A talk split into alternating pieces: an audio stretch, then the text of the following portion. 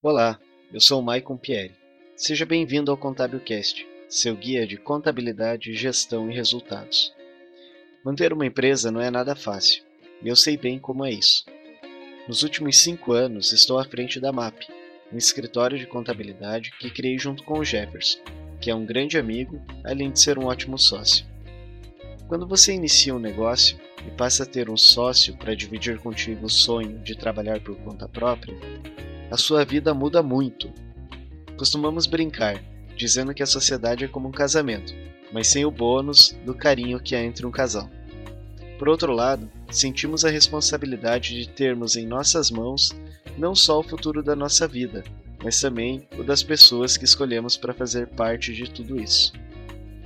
Eu já tinha me aventurado em abrir uma empresa em 2006, após ter realizado um curso de hardware e software de computador e decidi com um primo, que fez o curso comigo, abrir uma empresa de informática.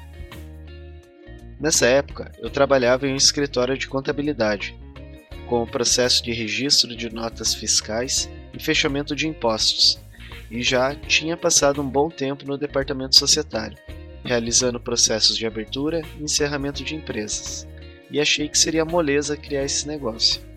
Como tínhamos pouca experiência no assunto, convidamos uma pessoa que fez o curso com a gente e aparentava ter um pouco mais de vivência na área, pois era funcionário de uma empresa que fazia exatamente o que queríamos fazer, e ele topou fazer parte da sociedade.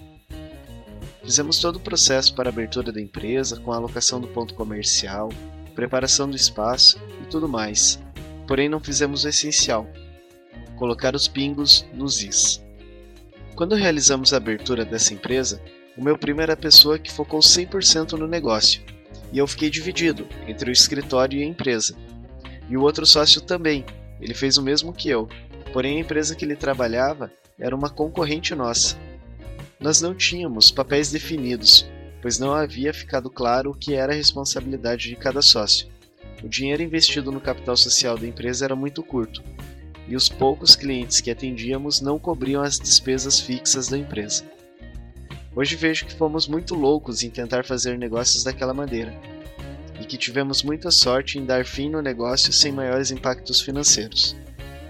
Já a MAP foi criada em 2010, mas passou a atuar de forma independente somente em 2013 quando a empresa que o Jefferson e eu trabalhávamos foi vendida para uma multinacional.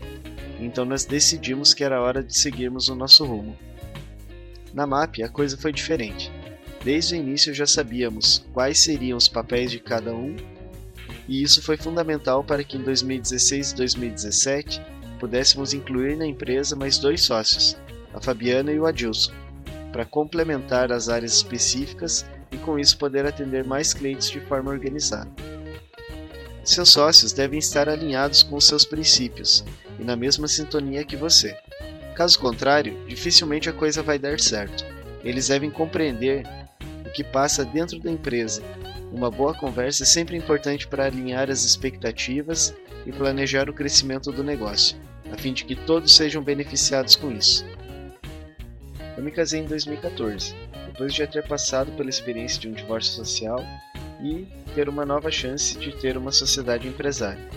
E posso dizer que precisamos tomar algumas posturas que são muito semelhantes entre sociedades e matrimônios, como por exemplo, deixar claro o que você espera do outro e que você pode oferecer, que haverá momentos de altos e baixos, que é preciso ter paciência, pois nenhum deles durará para sempre, e o que eu considero o principal, faça bem feito e com amor.